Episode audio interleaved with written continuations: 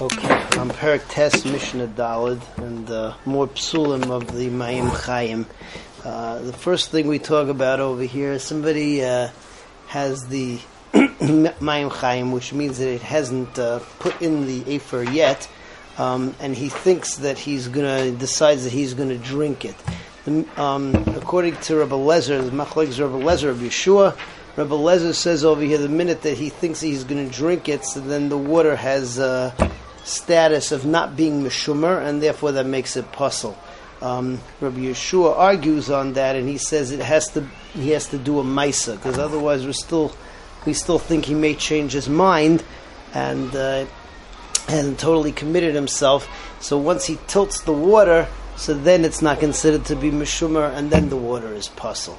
Next case in the Mishnah is where you have Mayim Chaim, but already has Afer in it. So at that stage already, it's not going to be pasul just because it's not mishumer.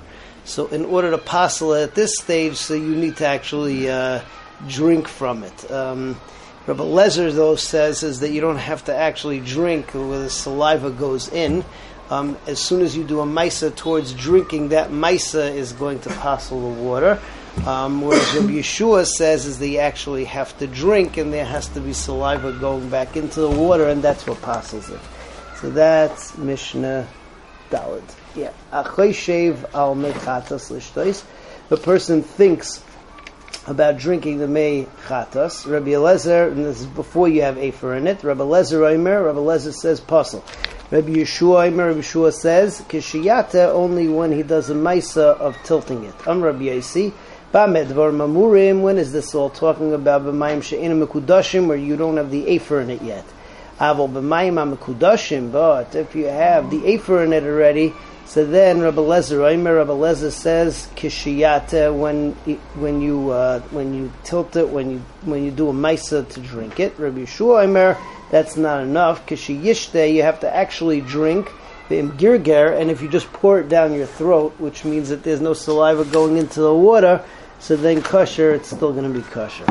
Okay, moving on to um, Mishnah Hey. Mishnah the halacha is Mei Chatos is um, Tamei uh, as a rish, as a, and as an Av, the Raisa. If it becomes pasul, so then Midrabanan, we still look at it as a Rishon Latuma. So um, over here, we talk about halacha. Let's say that you have uh, pasul mechatos, a rishon latuma, gets mixed in with uh, cement, with uh, what's it called, with mud. Yeah.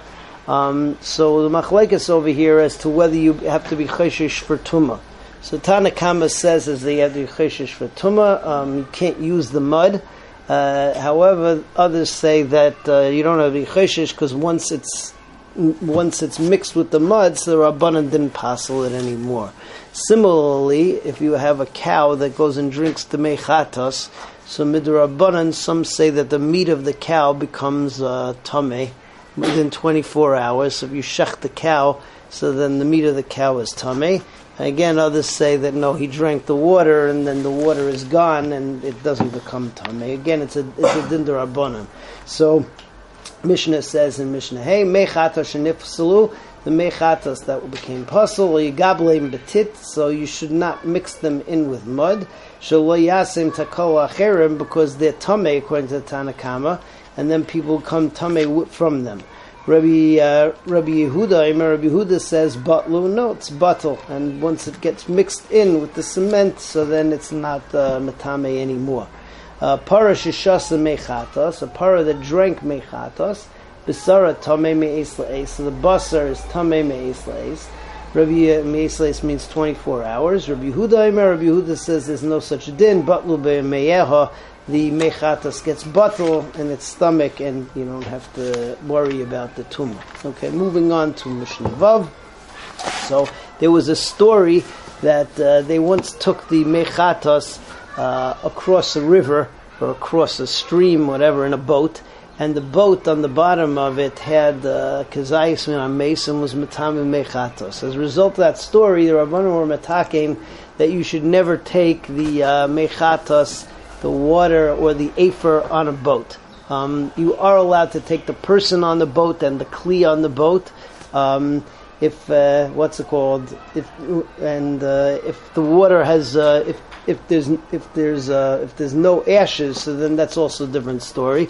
Also, if a person would walk across the stream and carry it, so then that would also be okay. But you can't float it across on a raft. You can't even take it and throw it across from one side to the other. All of this was uh, takana because of the story. So that is Mishnah Vav. Mechatas ve'ifar chatas. The mechatas, which is before, uh, which is uh, what's it called? Once it's been mixed. Efer chatas is uh, just the ashes. Lo yavirim ben nohar b'svina. You shouldn't pass it across on a river or on a boat. You shouldn't even float it across. You shouldn't throw it from one side to the other. But uh, he can go through the water. He can walk through the water. Savara, even if the water is up to his neck, because they weren't metakin against that. Um, Iver hu hatar l'chatas uh, hatar uh. A person who's a tar person and he wants to go make the mechatas, so he can go across on this on this raft or on this boat, and he can carry with him uh, an empty kli. Ubamayim shein mekadshim, also the water which doesn't have ashes in it that could also be sent across on a boat. But uh, the other things, the afer and the mechatas itself, so it can't be sent on a boat because of this takana durabanan. Everybody should have a good Shabbos.